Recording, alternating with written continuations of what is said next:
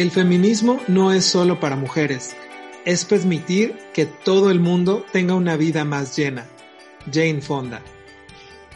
Bienvenidos nuevamente a este espacio, a su espacio. Hagamos que suceda en nuestra sección, nuestra queridísima sección, nuestro podcast de la emoción a la acción. Hoy nuevamente estamos de manteles largos con nuestra invitada.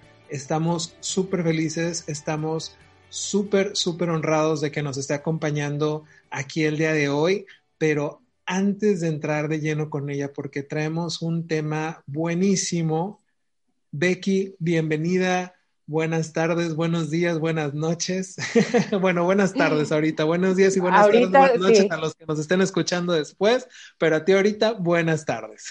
buenas tardes para mí, pero si te toca escuchar esto en la noche, buenas noches, estoy de lo más contenta en este nuevo episodio que tenemos de la emoción a la acción y con una super invitada. Creo que no pudimos traer a mejor invitada para tocar un tema que en lo particular ahora mismo está, eh, si tú lo quieres ver, muchos dicen está de moda, este, hay muchas creencias detrás de este tema, mal informadas, entonces ahora sí que eh, lo que buscamos es la sensibilización, mira, hasta me trabé la lengua porque ando tan emocionada con la, con la invitada, de lo que es el feminismo, ¿no? Entonces, ¿qué es lo que creemos? ¿Cuántas corrientes hay? Eh, a lo mejor tú, es muy fácil ver en las noticias de repente cómo hacen a estos tipos actos que la gente les llama vandalismo, pero hay un trasfondo detrás de todos estos actos, ¿no? Entonces, eh, ella ahora sí que nos va a llevar de la mano, tiene muchísima sabiduría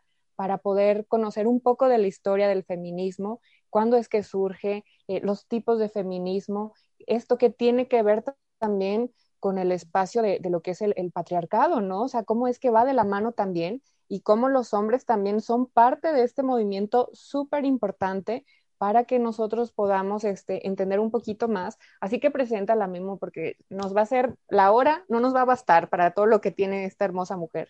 Definitivamente, como dices, este tema es excelente para ella, para esta invitada, y vamos a entrar de lleno. La voy a presentar porque como hace poquito lo estaba platicando con ella justo antes de, empezar a grabar, no se trata de echar flores, sino de justamente edificar a la persona para que tú que nos estás escuchando, en donde sea que nos estés escuchando, puedas entender realmente la trayectoria y el camino que ha recorrido esta gran mujer para poder tener la autoridad de hablar este tema. Y vas a entender también por qué tanto Becky como yo estamos súper honrados de que nos acompañe y que nos haya dado el honor y la posibilidad de grabar un episodio con nosotros.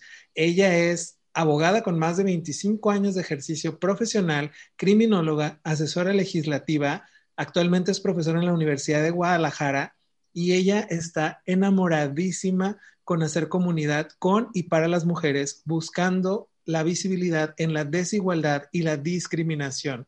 Ojo porque aquí esto es súper clave y le reconocemos el trabajo que ella hace día con día para luchar contra esto. Ella es Miriam Tello Bañuelos, maestra en Derecho Penal y Criminología y actualmente doctorante en Derechos Humanos. Miriam, qué honor, qué dicha, qué gusto tenerte aquí con nosotros en De la Emoción a la Acción en este episodio. Bienvenida. Bienvenida, Miriam. Hombre, nombre, queridos amigos, Memo Becky, saben que yo los quiero. Estoy bien emocionada de estar con ustedes en este podcast increíble, que además soy su fan, que lo escucho, que estoy al pendiente de sus redes sociales, porque son gente siempre que suman. O sea, yo nunca los veo restando. Entonces, ¿cómo no aceptar estar en una charla que además de un tema que me apasiona, con dos grandes amigos y dos grandes eh, seres humanos. Así es que yo fascinada de poder hablar de esto que me apasiona. Muchísimas gracias por la invitación, de verdad. Hombre, gracias, a ti porque Nos, nos costó muchísimo cuadrar la agenda, poco no? Oh, sí. Pero se pudo, se pudo. Pero se, logró. se pudo, se logró. Ay, sí, de pronto estábamos unos y otros complicados, pero es señal de que estamos construyendo y eso es lo importante. Cuando, cuando las agendas no empatan con los amigos es porque de pronto estamos construyendo y está ahí lo padre, está lo padre. De hecho, oye, miren, por ahí se me pasó decirlo y nada más quiero resaltarlo porque sí lo traía en mente, pero te digo que estaba así con, con lo que nos habías puesto, con la emoción y todo de tenerte aquí, para que también los que nos estén escuchando, digo, lo vamos a recalcar ya al final, pero Miriam también tiene un podcast, o sea, ella encuentra la manera de llegar a más personas, lo hace con su trabajo, lo hace con sus redes sociales y ahorita también está abarcando mucho de este tema, ya viéndolo como de manera más específica a través también de sus invitados con su podcast. Entonces digo, ya al final nos contarás también un poquito más de eso, pero para que vean que Miriam nada más falta parecérseles en la sopa. Así es. Oye, lo que pasa es que hay que ser visible lo invisible y es invisible la desigualdad, la discriminación para muchas personas y, tenemos que trabajar duro en eso. Por eso es que hay que estar en el podcast, hay que estar en el YouTube, hay que estar en redes sociales, hay que estar con los amigos, en donde sea. En hasta en la sopa. Hasta en la sopa, como dice Memo. Pero bueno, tienes eh, muchísima causa que, que, suma, como tú dices. Si te tenemos que ver en la sopa es porque vamos a alimentar el alma, verdaderamente con todo lo que transmites a través de tu trabajo y tu experiencia. E, es algo que sume y que esta sociedad requiere. Entonces, justamente, para mí es un honor que podamos hablar de este tema. Así que vamos arrancando con este tema. ¿Cómo ves, Memo? Porque si no, no nos va a alcanzar la hora. Yo creo que vamos a hacer segundo episodio de este. Segunda, tercera y cuarta parte.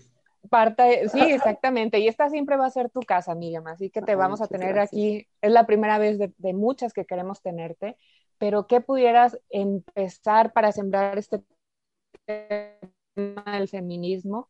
Hacernos la introducción. O sea, cuando hablamos de feminismo, ¿qué es el feminismo? Bueno, eh, eh, existe evidentemente una teoría del feminismo que no es actual.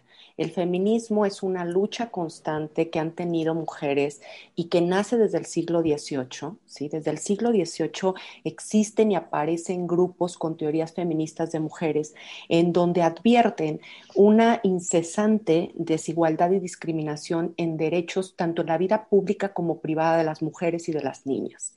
¿sí? Ahí nace justamente el feminismo. Nace en ese siglo XVIII y entonces es por eso que desde esas fechas en la actualidad, cuando de pronto escucha la gente la palabra feminismo o más allá feminista, existe como un espanto con el concepto porque lo vinculan con algo agresivo, lo vinculan con un odio completo hacia los varones, con este con un choque cultural y social en todo momento. En parte lo del choque cultural y social eh, les asiste la razón. Pero en el tema del odio creo que no, porque han sido siempre muy válidas las luchas que se han tenido desde el siglo XVIII eh, para justamente alcanzar derechos, derechos que las mujeres eh, les fueron atropellados, les fueron robados, arrebatados. Y es por eso que a través de la historia, cuando hablamos de feminismo, podemos escuchar que existen diferentes olas, olas feministas y no son otra cosa que justamente momentos históricos en donde las mujeres han tenido que abordar esa ola para poder visibilizar desigualdad, ¿sí? Para poder visibilizar discriminación. Actualmente estamos en una cuarta ola y quiero rapidísimo explicar en cada una qué momentos importantes se han alcanzado, para que entonces entendamos que la figura de una feminista, yo me declaro feminista, eh, pues no tiene que otra cosa más que la búsqueda de igualdad y no discriminación en las personas, que todos podamos tener al alcance derechos ahí, colocados a nuestra disposición y que entonces puedas hacer uso de ellos.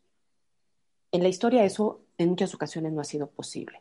Tenemos la primera ola feminista, ¿sí? Esa nace en tiempos de la Revolución Francesa.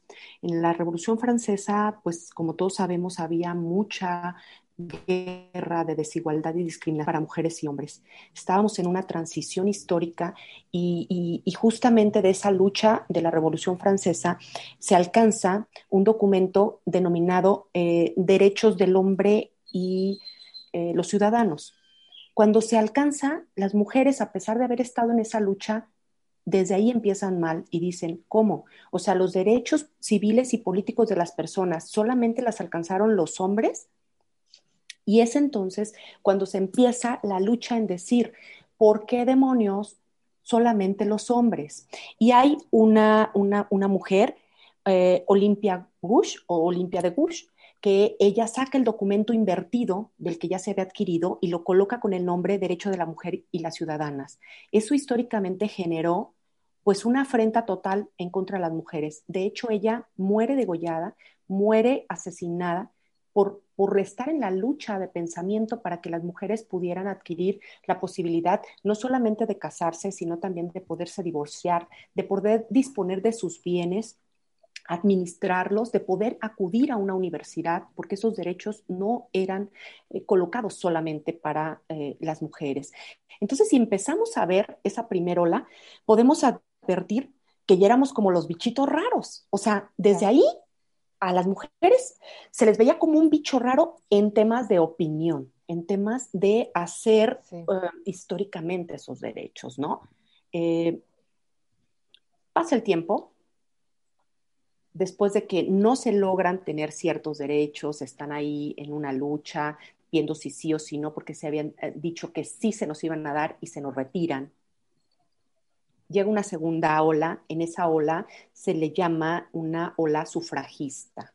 ¿sí? La ola sufragista es cuando las mujeres feministas alcanzan el poder votar, porque consideraron que si una mujer podía ir y votar, podía decidir, podía tener derecho a decidir.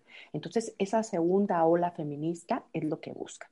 ¿Sí? Se suben a esa ola las mujeres y a través de manifestaciones, de protestas, de marchas y de hacer visible su problemática, logran adquirir ese derecho al sufragio, el derecho al voto. Si hoy por hoy una mujer puede votar, si hoy por hoy una mujer puede hacer valer su derecho y es vista, es gracias a esa eh, segunda ola feminista que impulsó que las mujeres pudieran votar. ¿Sí? Eh, una tercera ola. La tercera ola, estamos hablando de un feminismo liberal, esa que está eh, inmersa evidentemente entre la Primera Guerra Mundial, están ahí varios factores y tiene que ver con las mujeres que dicen, ¿y qué onda con mi sexualidad, cuate? O sea, dime qué onda con mi sexualidad. O sea, yo necesito contar con un anticonceptivo que me permita a mí cuidarme. Entonces, legaliza el uso de los anticonceptivos. Porque en esa época no era legal que una mujer utilizara anticonceptivos. Si su marido la llenaba de hijos y, o, su pareja la llenaba de hijos, pues así era y punto. Entonces, a través de esta eh, tercera ola, se logra nacer un feminismo que es liberal, que más tarde si quieren tocamos el tema de, cuáles son esos feminismos, pero eh, se alcanza ese derecho, derecho a que las mujeres tuvieran independencia en su vida sexual y tuvieran ese derecho de poder utilizar métodos anticonceptivos. De pronto se, se, negaba o se les coartaba ese derecho porque decían, es que anticonceptivo ya existe, existe el condón, que por siglos ha existido, existe un condón, ¿por qué, ¿por qué quieres más, mujer? Sí, porque resulta que las feministas en esa época dicen sí, pero el usar condón es también que el hombre sea el que me cuida. El que lo coloca es él. Él coloca eso y me lo introduce. Entonces él, él es el, patrón, él es el rey para poder eh, decir si me cuido o no. Entonces yo no quiero eso como mujer. Yo quiero ser capaz de decir, por mí yo me voy a cuidar con independencia de que tú lo hagas o no. Y es ahí cuando se legaliza, obviamente, los métodos anticonceptivos. Oye, mira, qué metáfora tan fuerte, ¿no? Esta parte de, cómo eh, poder tener la independencia sobre tu cuerpo, porque pues, el condón, al, hacer esta relación, definitivamente no recae en ti la responsabilidad. Incluso, fíjate, o sea, eh, esto del feminismo es curioso porque las mujeres en la antigüedad tenían mucho poder eh, pero a, razón de que se fue dando eh, la iglesia y fueron dando diferentes eh, sociedad, construyendo eh, comunidades, se le fue dando el poder a la mujer y también sobre, sobre sexualidad. Así es y se hablaba entonces de ese empoderamiento, de esa palabra que se escucha tanto y hace tanto ruido, empoderar. Pues claro que necesitaban empoderarse, necesitaban ser independientes también en su vida sexual, en su vida íntima, porque eso también iba a conllevar que si ya tenían el derecho obviamente al sufragio, a, votar, a acudir a una urna, iba a llegar el momento que también iban a tener el derecho a ser votadas, es decir, a poder estar en una boleta, el poder acudir a esa y votar por una mujer. Es decir, también te permitía tener un cargo público, ejercer una profesión, estar al frente de la sociedad en la toma de decisiones. Entonces, vemos cómo eh, eh, hasta ahorita en estas tres olas que hemos comentado, existe un material riquísimo de derechos, derechos que a través de la historia se han podido consolidar, que han podido permitir que las mujeres actualmente podamos tener este espacio. Si no, queridos amigos, o sea, ni Becky ni yo pudiéramos estar grabando este podcast. En otra época no nos hubieran permitido siquiera estar grabando un episodio como este. O sea, no, no, no fuera posible, nos hubieran restringido por completo. Y hay una cuarta ola que es la última y es la actual es la que estamos viviendo. Es esta ola tan satanizada, tan llena de mito, que habla de que las mujeres están perdiendo la cabeza porque piden legalizar el aborto, porque piden pare la violencia contra las mujeres, porque están tomando temas como de legalización de las drogas, como temas de matrimonios igualitarios, como adopción por personas del mismo sexo. Estas mujeres están desfasadas. Esto es la cuarta ola, lo que estamos viviendo. Y es que nos estamos dando cuenta y haciéndonos consciente que hay violencias interminables y parables en la sociedad que no nos están dejando ser. ¿Sí? Eh, esta, esta cuarta ola, que es la actual, tiene muchos matices que me gustaría rapidísimo tocar. Eh, al tener temas muy espinosos, de acuerdo a nuestra cultura y a nuestra moralidad y a lo que hemos aprendido por generaciones y generaciones y generaciones, resulta ser muy agresiva socialmente. ¿sí? La gente lo ve muy agresivo. Y, por eso quise tocar este tema y, y gracias por permitirme este espacio, porque creo que tenemos que centrarnos hacia dónde va el fin de esta cuarta ola. Y no es otra cosa que a garantizar los derechos humanos de las personas. Es importantísimo que mujeres y hombres tengamos derechos humanos garantizados, que los visibilices, que los tengas a tu alcance y que decidas si lo tomas o no. ¿Sí? Porque tiene que ver contigo, con tu persona, con tu sentir, con tu amor, con lo que tú eres, no con lo que otro quiera que tú seas, no con lo que la sociedad te quiere colocar como etiqueta de género para decir, un varón debe ser esto. Y te, citan una serie de, de, características que los varones no pueden salirse de ahí, porque si se salen, también los juzgan. Sí. ¿Sí? Tienes que tener esas, ¿verdad? Formal, trabajador, proveedor, macho. Te ponen ahí una serie de cosas que si casi, casi como las Casi, casi como las 13 ¿no? La de feo, fuerte y formal. Así es, Memo. Y, y, si no tienes esas características de género, esas etiquetas sociales, culturales, pues estás jodido porque no te van a aceptar. Y lo mismo ocurre con las mujeres. La mujer tiene que ser dócil, calladita, no decir malas palabras, ser linda, eh, atender a su esposo, ser, eh, complacerlo, antes que complacerse, y es ahí donde dices, los derechos humanos de las personas, porque un derecho humano que te dice, todos somos iguales. No tiene que ver tu sexo, todos somos iguales. Entonces, si todos somos iguales, ¿por qué quieres hacer leyes a modo? ¿Por qué quieres hacer que hombres y mujeres no tengan los derechos a su alcance? ¿Sí? Entonces, te pones a ver y tú dices, a ver, si hubiera legalización eh, de las drogas, si hubiera legalización del aborto, si estuviera permitido en todas partes matrimonio igualitario, este, adopción por personas del mismo sexo, ¿qué, ¿qué te afecta?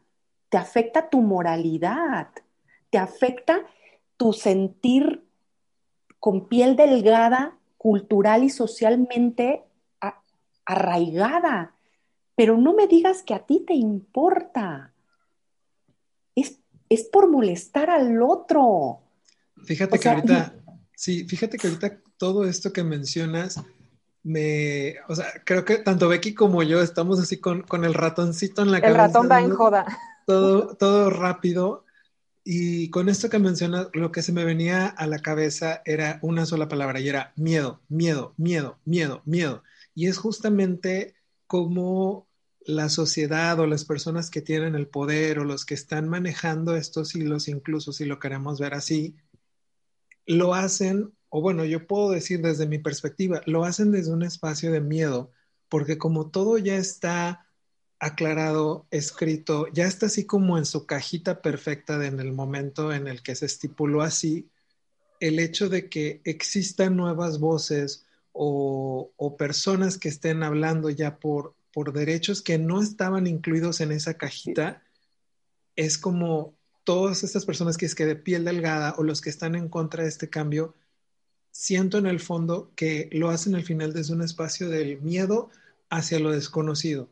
¿Por qué? Porque yo no sé cómo es eso que tú estás pensando, yo no sé cómo es esa igualdad de género, yo no sé por qué abogan las personas eh, transexuales sus derechos, yo no sé por qué abogan los homosexuales o la comunidad LGBTQ.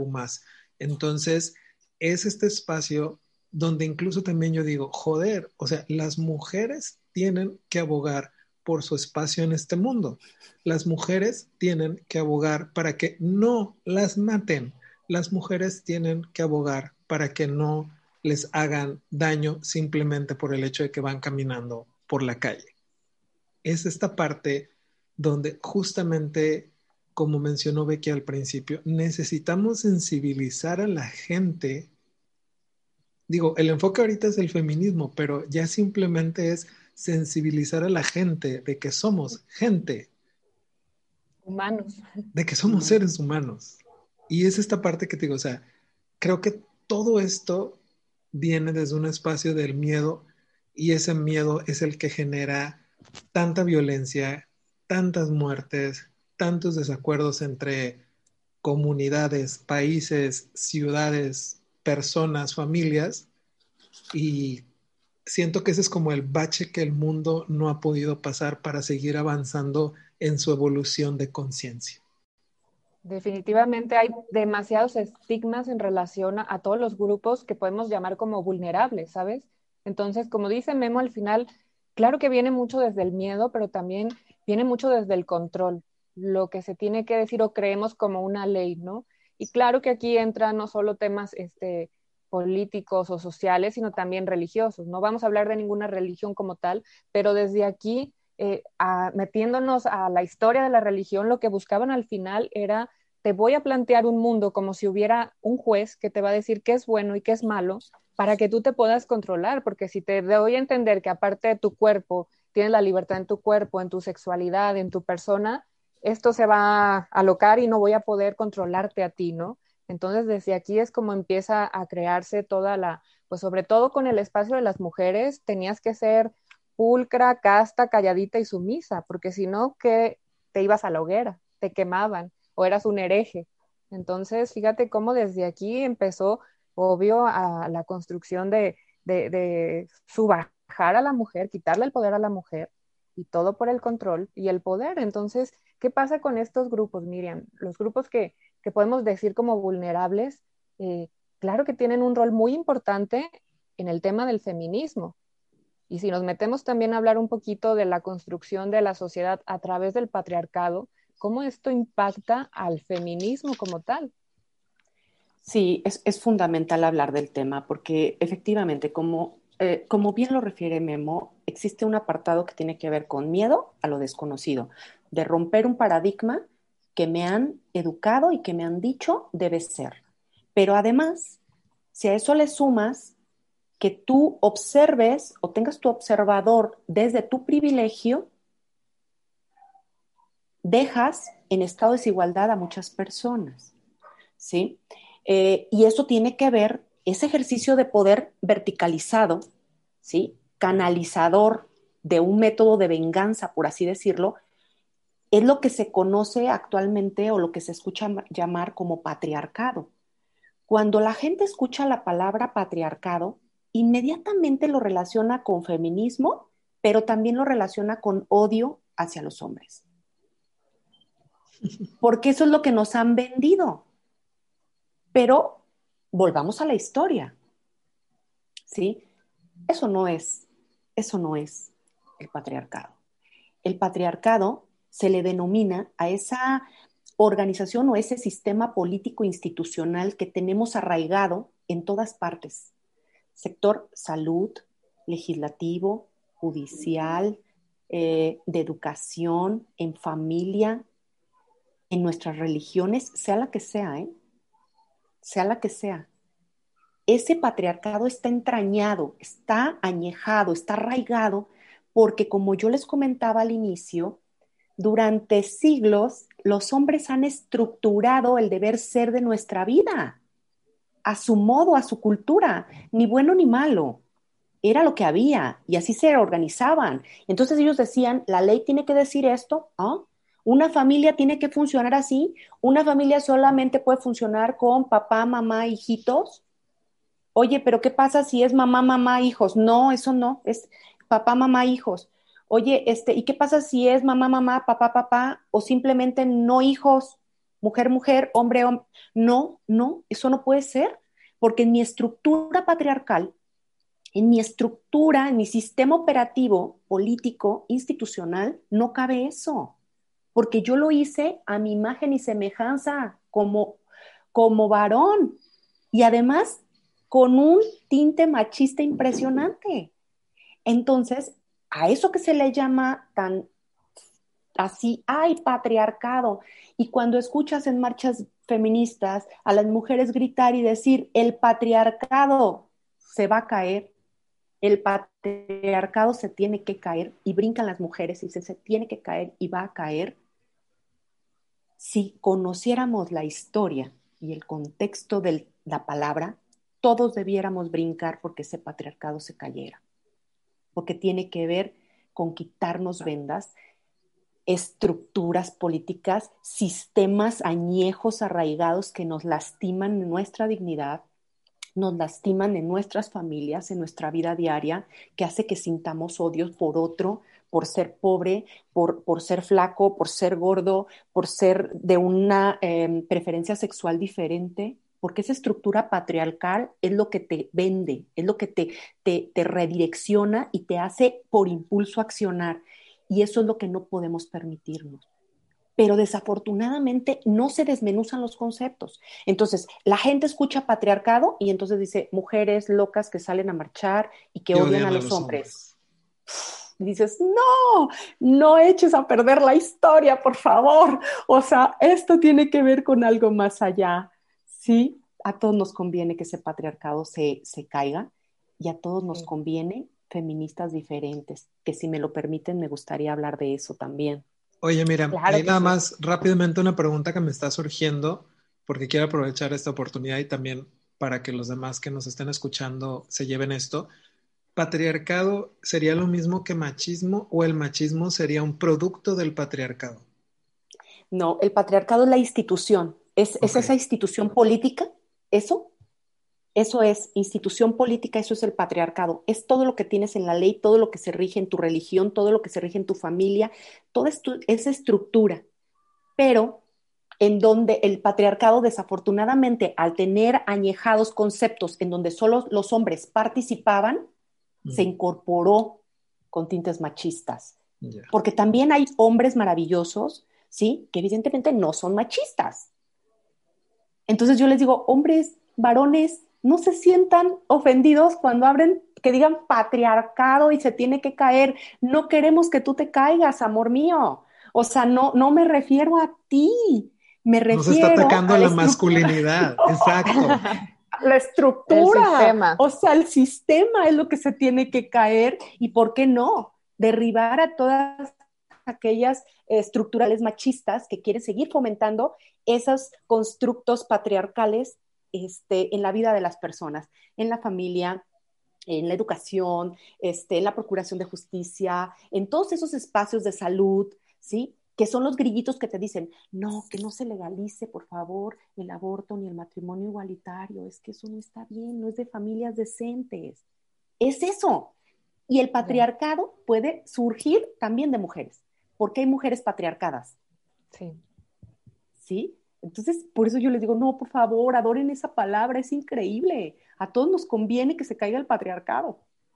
Fíjate, esto también lo podemos unir a esto que tú mencionabas, ¿no? Las nuevas masculinidades, o sea, cómo eh, el patriarcado está mal entendido, o sea, definitivamente la gente lo estructura hacia machismo, y incluso el hombre, ¿no? Ni siquiera tiene idea del contexto que hay detrás. Entonces, claro que queremos, eh, lo que buscamos con estos movimientos es igualdad ante ambos géneros, al final, ¿no? y al hombre le hemos hecho mucho daño desde esa exigencia que tú nombraste hace rato, tienes que ser el macho, a ti no te duele, tú no lloras, tú tienes que mostrarte siempre fuerte cuando, oye, el hombre también tiene sus días malos, donde quiere tirar la toalla, donde quiere llorar y quiere berrear y no se lo estamos permitiendo. Entonces, qué importante sería esta parte, ¿no? De, de poder crear una nueva conciencia hacia este, nuevas masculinidades. Así es, y, y, es justamente eso, ¿no? Romper con el machismo, porque el machismo sí nos está haciendo daño como tal, esa estructura que ya les expliqué en diferentes sectores, ese sí debe desaparecer, es eso que te nace de, de, aquí y de aquí por lo que has aprendido durante siglos y tres arrastrando. Eso se tiene de que deconstruir, ¿no? Cuando dicen que los hombres y las mujeres están en deconstrucción, es justamente eso, es quitarnos esa venda y avanzar. Y evidentemente, ¿qué implica esto? Nuevas masculinidades. Esa masculinidad que no te va a tocar, que no te va a colocar etiquetas por género, ¿sí? Porque recordemos que cuando yo hablo, evidentemente, de género no estoy, no, no tiene nada que ver con sexo, ¿no? Sexo, varón, mujer, eso es otra cosa. El género que tiene que ver esas cualidades, atribuciones, esas características que como sociedad y culturalmente queremos que los varones y las mujeres tengan. Si desde ahí nace eh, ese surgimiento de mejora en tu masculinidad, ¿qué te va a permitir? te va a permitir tener relaciones amorosas de calidad y con calidez. Te va a permitir amar a los tuyos y a la gente que está a tu alrededor. Te va a permitir eh, competir en igualdad de circunstancias. Te va a permitir con tu nueva masculinidad entender si alguien tiene una preferencia sexual distinta y que no te tiene por qué importar. ¿Sí? Eso implica la nueva masculinidad. No coloques etiquetas, mejora mejor, púlete, chuléate. Entiende que eh, ese patriarcado que, dijimos anteriormente lo tenemos que derribar para que entre mujeres y hombres se pueda deconstruir sistemas religiosos, políticos, culturales e históricos que permitan que las mujeres y los hombres podamos salir a las calles y decir lo que queremos, lo que sentimos, lo que pensamos, nuestra preferencia, nuestro cariño por el otro sin ser juzgados y la toma de decisiones de yo poder atrapar mis derechos como a mí mejor me convengan que por eso también tiene que ver con las nuevas masculinidades. Es decir, imagínense, si, si, si todo se resuelve a través de la política y las instituciones, es decir, a través de las legislaciones, la ley te marca qué es lo permitido y qué es lo prohibido, Y entonces se habla de que si se legaliza el aborto o, o si se legaliza matrimonio igualitario o personas del mismo sexo, me va a causar afrenta social, estoy quitando del mapa a una comunidad que lo requiere, cuando lo que yo tengo que hacer es, si tengo esa nueva masculinidad y como mujer estoy deconstruida, debo entender que somos distintos. Entonces yo coloco el derecho en la ley para que sea cada persona la que elija si lo toma o lo deja. Mientras no ofenda a otro, ¿a ti qué te importa? O sea, ¿qué te puede importar? ¿Qué te, ¿Qué te, puede importar que una mujer que fue abusada sexualmente, por ejemplo, y que su núcleo social le dicen que se quede callada, porque mucha gente dice, no, pero es que ya existe, si fuiste abusada sexualmente, este, fíjate que pues sí lo puedes denunciar y sí se puede interrumpir, sí, pero ¿cuánto tiempo le va a llevar a la mujer hacer eso? ¿Y qué tal si ella no lo quiere contar?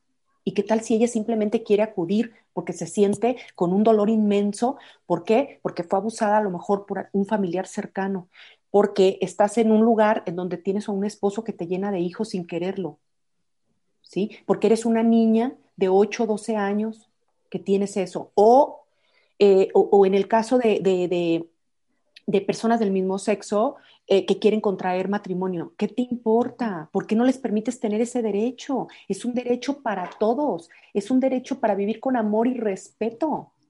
Y eso tiene que ver con las nuevas masculinidades y con la deconstrucción que debemos de tener como sociedad. creo que, hace... y creo que las personas que requieran argumentar esto o que estén en contra o que sea como tú los dijiste, los de piel delgadita. Y esto sí lo voy a decir desde el fondo de mi corazón y asumo la responsabilidad de que es mi comentario. Pero si en realidad los argumentos que tienen son, es que eso no es natural, eso no es normal, eso no lo marca la ley, así no lo acepta mi religión, para no poner una en específico. Si tus argumentos son esos, perdón, pero no son válidos.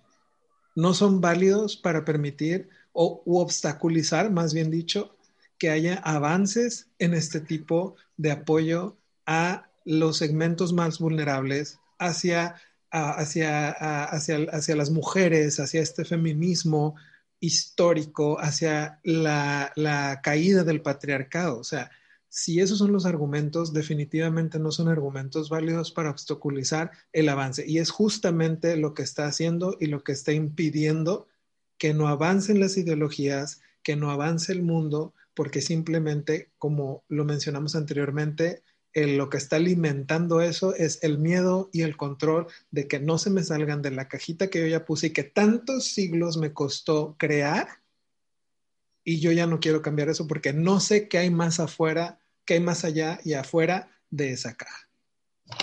Lo tenía que decir, lo tenía que decir. Lo tenía que decir y se y dijo. se dijo, ¿cómo que no? Me siento así con el fuego encendido dentro, Miriam. Gracias. Sí, de verdad. de verdad, creo que Miriam nos estás motivando. Yo también tengo aquí, me gustaría tener algo que me estuviera grabando los pensamientos, Miriam. Pero bueno, es, mucha información. Y, hace rato, fíjate, nos dejaste con una, eh, antes de hablar que te metí al tema de las nuevas masculinidades, ibas a tocar un poco de los tipos de feminismo. Me gustaría que hablaras de esta parte para que la gente que nos está escuchando, viendo, le pudiera quedar claro que es una, una feminista radical, una liberal y, y cómo podemos diferenciar que al final todas nos llevan a un objetivo en particular. Y hacer, perdón, y hacer aquí el énfasis de que ninguna es mala. También como lo habíamos mencionado al inicio, que digo, ya ahorita no lo vas a decir, pero sí hay que hacer bien importante este punto. O sea, no hay un feminismo malo. Yo creo que es mal comprendido y contaminado por medios de comunicación o por justamente estas personas que ya dijimos que están en esa cajita. Exacto, yo les digo, déjense, por favor, eh, salir poquito, eh, es como de esas muñequitas, ¿no? Que, que se, acuerdan que las vendían, no sé si todavía, pero que te colocaban como un disquito que tú les abrías, les ponías una pila y ya traían integrado un, disquito. Entonces decían, tengo hambre, ¡ah! lloraba y lo tengo sueño. Es lo mismo que nos pasa, ¿no? Si estamos hablando de que ocupamos de construirnos, también ocupamos entender que existen diferentes tipos de mujeres, ¿sí? Y que cada una va a adoptar de acuerdo a su sentir, a su fuerza, a su, a su necesidad, una teoría feminista en particular. ¿sí? Hablaré de tres. Hay muchas más, pero hablaré de tres. La primera, que tiene que, ver, perdón, con ese feminismo radical. ¿sí?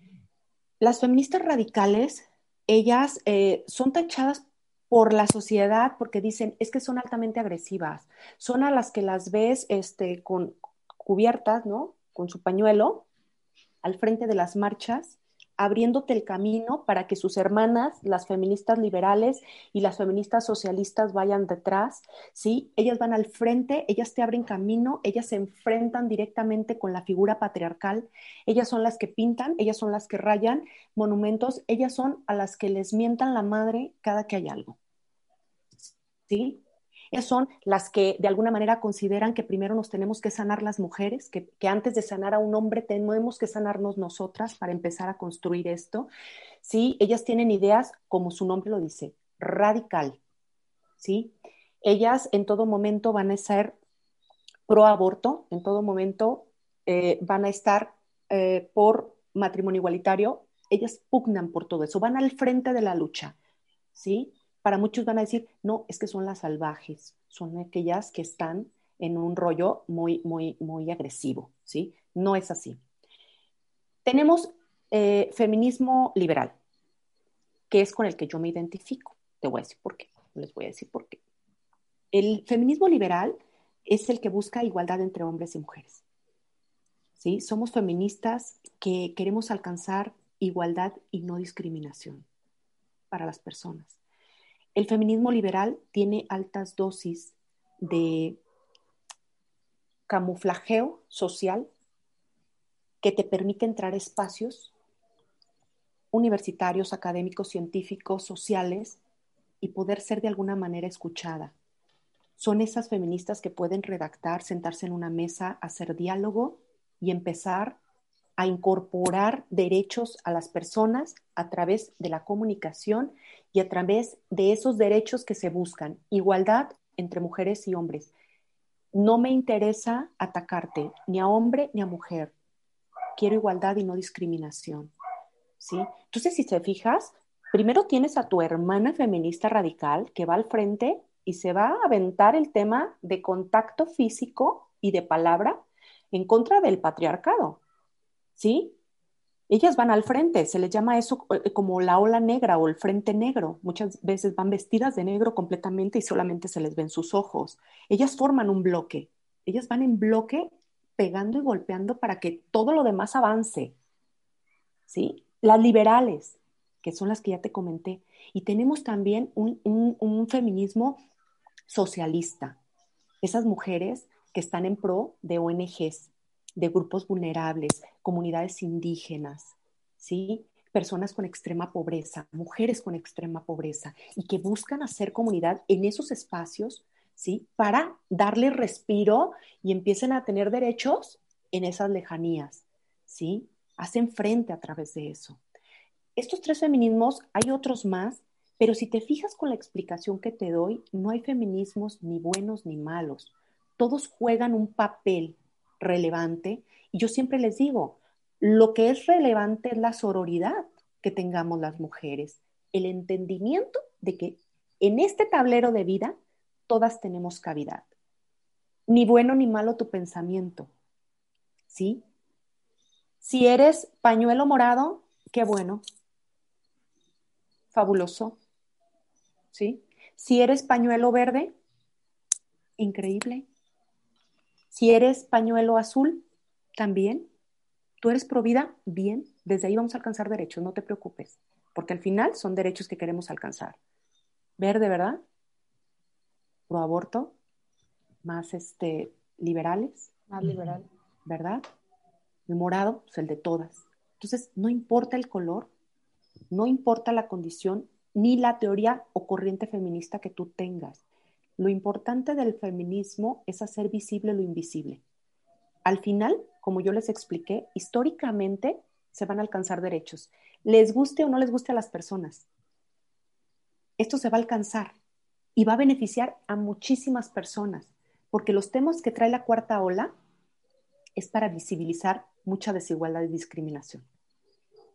Y es por eso que yo quería ponerlo al servicio, esta información, porque me encantaría que las personas que lo escuchen dejen de satanizar tanto el movimiento y, a, las, a, las, mujeres que participan y a los hombres que se están deconstruyendo y a las nuevas masculinidades.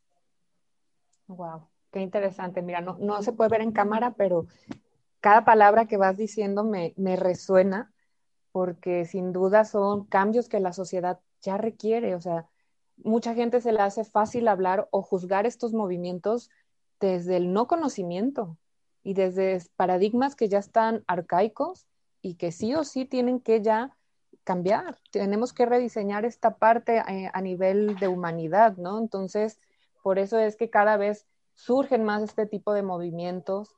Eh, incluso, fíjate, entre mujeres también, mucha de la, sociedad nos enseñó como mujeres a ver a la otra como si fuera la que me va a atacar o la rival, cuando no es así. Y esto es muy culturalizado y, de la sociedad como nos fueron educando como chicas. Siempre tenías que ser la más linda, la más inteligente y la otra en lugar de verla como hermana era es mi rival. Entonces, esto también afortunadamente ya cada vez hay más conciencia entre las mismas mujeres de decir, no, espérate, o sea, la de al lado me suma y juntas podemos construir y si somos dos, luego vamos a juntar a otras cinco y después vamos a hacer miles y millones que vamos a estar trabajando justamente para esta igualdad entre todas. Entonces, qué bonito que nos puedas poner aquí eh, este regalo. Yo estoy emocionada. mira, es que yo estoy hablando y te escucho y digo, bueno, se me está erizando todo. Pero sí, Pero que son temas grandes, ¿no? Es que son temas muy bonitos. La verdad es que hay, una frase que les había comentado de Kate Millett. Sí. E, ella es una feminista, una feminista radical de los años 70. Ella escribe un, un libro en Nueva York en los años 70 que se llama Política Sexual, que la puedes tener a tu alcance en PDF y que es una joya, una joya para entender el movimiento. Y hay una frase que ella utiliza que dice, eh, lo personal es político. Y yo creo que a estas alturas de la charla me van a entender perfectamente cuando me refiero a que lo personal es lo político. Porque el patriarcado y las instituciones de poder en la religión, en la salud, en, en lo laboral, en todo lo que esté metido el patriarcado, invade tu esfera personal. Y al invadir tu esfera, no solo la pública, sino también la privada, esto se vuelve en un tema político. Y al convertirse en un tema político, se hace legislativo y tiene que ver con las leyes y tiene que ver en cómo te aplican tus derechos y cómo te reprimen y cómo te controlan. ¿Sí? Y ella perfectamente en este libro, Política Sexual, de los años 70, lo describe. Entonces, yo lo, cada, cada que, escucho este concepto, les prometo que me simbro, porque digo, claro que es cierto, lo personal es político, ¿sí? Tan es político que no me garantiza mi derecho a este, tener una vida sexual como yo quiero, tan no me garantiza que me estás limitando en cómo construir mi familia, eh, decidir si tengo o no hijos, decidir si, si quiero casarme con un hombre o con otra mujer, porque entonces lo personal es político y esto es una política sexual, ¿sí? Por eso les dije al principio, sexo, varón, mujer, esto es una política sexual, está sexuada, sí. Y nos impacta jodidamente a todos. Entonces imagínense si nos quitamos tantita roncha de lo que traemos enlodado ahí, quitar, quitar, quitar, quitar, recibir estos conceptos y darnos cuenta que desde el amor, el respeto y la igualdad entre todos podemos avanzar, imagínense qué universo de instituciones tan maravillosas pudiéramos tener todos. Los canales de comunicación que tendríamos, increíbles, desde el amor y el respeto.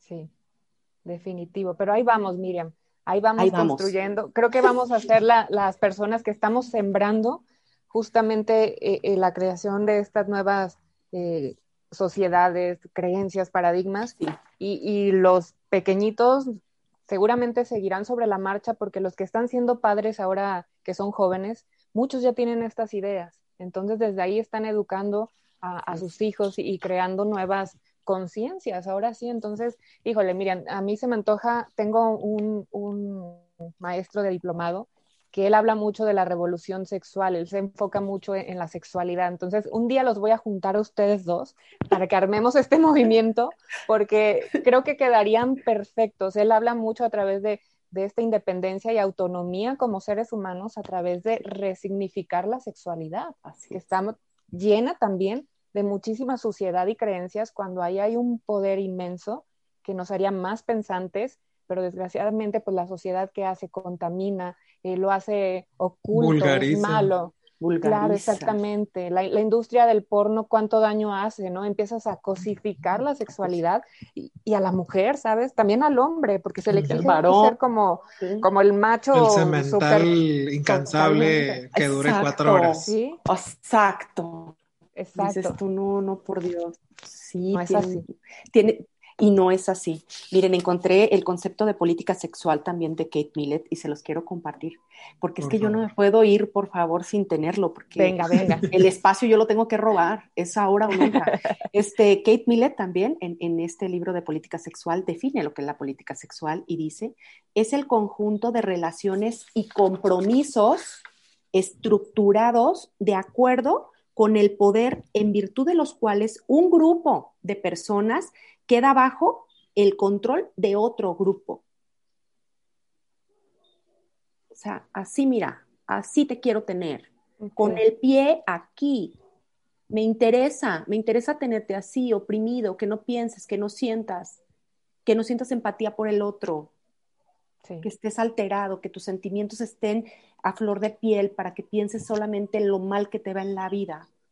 Sí, o que ya sepas cómo debe de ser tu día, cómo debe de empezar, transcurrir y terminar, y que sepas que tu vida va a ser así toda tu vida hasta que llegue el día de tu muerte, ¿no? O sea, me interesa que no salgas de ahí para que no empieces a revolucionar tus ideas, que no venga justamente esta revolución sexual, ¿no? Sí. y nos van a llenar con, todo está fríamente calculado, ¿eh? Todo el tema de las redes, televisión, es para que tú no te me salgas de esta cajita, porque imagínate si le piensas, ¿qué vamos a hacer como, como gobiernos, con gente pensante? Entonces, pues no, no les conviene. No. ¿Cómo ejerzo el poder sobre de ti? Si no es a través del miedo y a través de leyes que te digan que no tienes derecho a eso y que si, tienes, si crees tener derecho estás loco, entonces aparten a esta loca, aparten a esta mujer que está ahí, aparten esta, como nos dicen brujas, ¿verdad? Aparte esta bruja de aquí, ¿no? O sea, fuertísimo, Oye, Miriam, y definitivamente, definitivamente va a haber una segunda parte. Eso me queda completamente. Como cinco. Claro, sí, o sea, yo creo que vamos a tener que hacer una serie con diferentes partes, porque además de que el tema nos da para mucho, sabemos que surgen muchas dudas e incluso cuando liberemos este capítulo ya las personas nos estén planteando muchísimo más preguntas, pero me queda claro que este capítulo, así como los que tenemos en el podcast, invitan a generar conciencia. Sin embargo, yo pienso que este tema es tan fuerte que sí o sí tiene que generar un sesgo en, la mente de la persona que nos esté escuchando, así sea hacia algo que no comentamos o de lo que estemos comentando, pero espero que no deje indiferente a nadie. Ya para irnos despidiendo, Miriam, me gustaría que nos comentaras si pudieras definir un aspecto que quieres que se lleve la gente que nos escucha de este episodio, ¿qué sería? No, no satanices el feminismo. Las mujeres desde el amor, desde la opresión que llevamos por siglos, te lo suplicamos encarecidamente, queremos que rompas el paradigma, queremos que te des la oportunidad por momentos de quitarte esa pila y ese disco que traes integrado, ¿sí? Y desde el amor te permitas entender que sí o sí en este mundo necesitamos tener igualdad para todos, que no seamos discriminados y que los grupos vulnerables sean atendidos. Y por favor, que no pienses desde el privilegio. Y otra cosa, si este episodio te confronta, si te choca, es porque te checa. ¿Sí? Entonces, yo encantada, porque si ya te chocó, yo ya chingué. por lo menos te vas a poner a investigar si efectivamente las corrientes existieron, si las olas y el patriarcado, y ya chingue. Con eso me voy. Muy justamente. No pudiste haberlo dicho mejor, Miriam, y es lo que buscamos con este episodio, atraerte a ti, porque sabemos que eres la experta en esto, con mucha conciencia, sabiduría aparte, o sea, tienes, tienes el estudio y también la práctica con el tema. Entonces, Ojalá por ahí una que otra neurona, estoy segura que van a ser así, mira, plas. No sé, no vamos que brinque. Que brinque. que brinque. por eso vamos a hacer más episodios con Miriam, no se preocupen.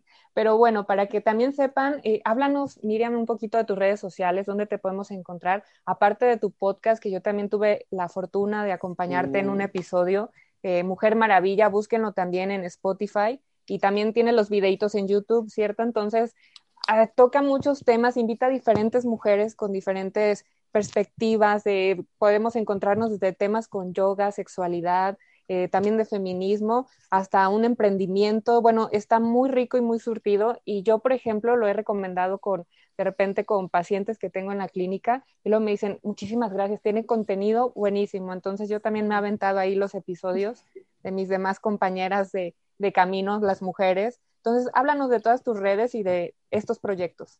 Sí, bueno, Mujer Maravilla es, evidente, nace en congruencia de hacer visible lo invisible, visibilizar mujeres increíbles con profesiones y actividades diferentes que a través de ese espacio puedan hablar de diversos temas. ¿sí? Entonces está eso, el, el podcast en Spotify y el mismo este, podcast está trasladado ya en YouTube. ¿Por qué se hizo? Pues por la, para visibilizar a la mujer, que también la veas, no solamente la escuches, porque también tenemos que verlas en su grandeza y en esos grandes pasos que se están dando. Y, bueno, estoy en, Facebook y en Instagram como Miriam Tello o tello.miriam, ¿sí? Ahí también subo diferentes este, temáticas, todas... Eh, de valor porque viene de mujeres increíbles. O sea, yo no pudiera hacer nada sin la sororidad de todas las mujeres que se suben a esta gran aventura llamada Mujer, Mujer Maravilla, ¿no? Que, que es un espacio increíble, que termino aprendiendo siempre más yo que, que toda la comunidad completa, porque hay diversidad de mujeres y eso también hace que entiendas que el feminismo es diferente y que hay mujeres distintas.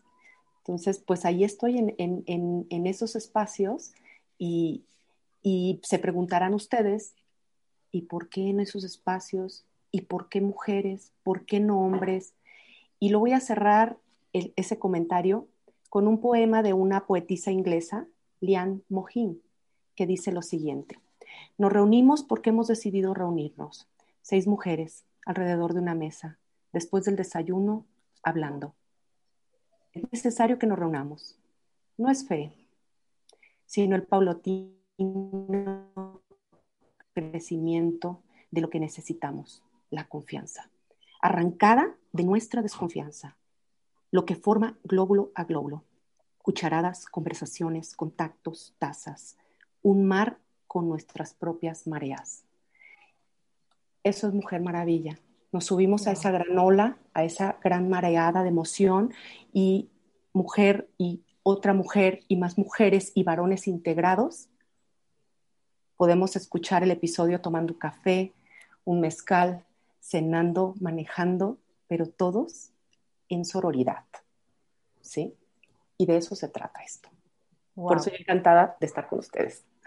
Miriam, nuevamente, muchísimas, muchísimas gracias. Eh, creo que tanto Becky como yo estamos súper honrados y tenemos nuevamente ese honor de poder llamarte amiga, de poder estar en contacto contigo, de saber que somos gente que suma y que tenemos gente que suma nuestras vidas y definitivamente tanto Becky como yo estamos siguiendo nuestro objetivo con este podcast de brindarle a la gente información que suma a través de gente que suma no solamente en la vida de las personas de, de alrededor, de su, de su familia, sino con la sociedad, con los diferentes proyectos que tienen, con su trabajo, que crean este impacto positivo, todo encaminando hacia ese mundo que queremos, hacia ese mundo que buscamos, que es un mundo positivo, inclusivo, donde todos podamos convivir simplemente sabiendo que somos seres humanos sin ninguna otra etiqueta que lo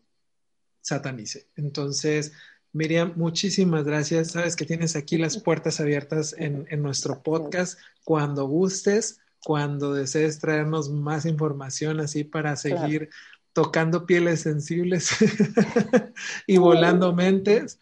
Y pues listo, muchísimas gracias. Becky, nuevamente muchísimas gracias por estar aquí, por hacer esto posible, que me encanta que aunque estemos a la distancia, estos espacios se pueden crear con gente maravillosa y gente que es súper importante para mi vida, para nuestras vidas y que va a dar muchísimo para las vidas allá afuera. Muchísimas gracias a, los dos. Esto no sería posible si, si mi gran compañero del alma, que lo tengo lejos, pero aún, aún así nos conectamos. Tenemos una comunicación ahí un poco rara, aunque estemos a unos cientos de kilómetros. Y muchas gracias, Miriam, de verdad, honrada con toda la información. Me dejas reflexiva. Me quedo en este rico sabadito de tarde. Me voy a quedar a yo creo que me va a poner ahí una peliculita o algo que tiene que ver con el tema que me recomendaron varias, entonces me voy con esa parte y honrada de también poderte llamar pues amiga, colega y compañera de vida. Y a mí, bueno, yo voy a cerrar con esta frase, siempre la digo al final del podcast. Sí, sí, por favor. porque yo siempre, ya es tradición del podcast. hagas lo que estés haciendo, cenando, comiendo, corriendo, tomando, platicando, o ve tú a saber qué, hazlo rico. Por favor. Por es, para, favor. es para aplicarlo cualquier día de la semana, cualquier época del año. Gracias, Muchísimas queridos gracias. amigos. Gracias, gracias. Los quiero mucho.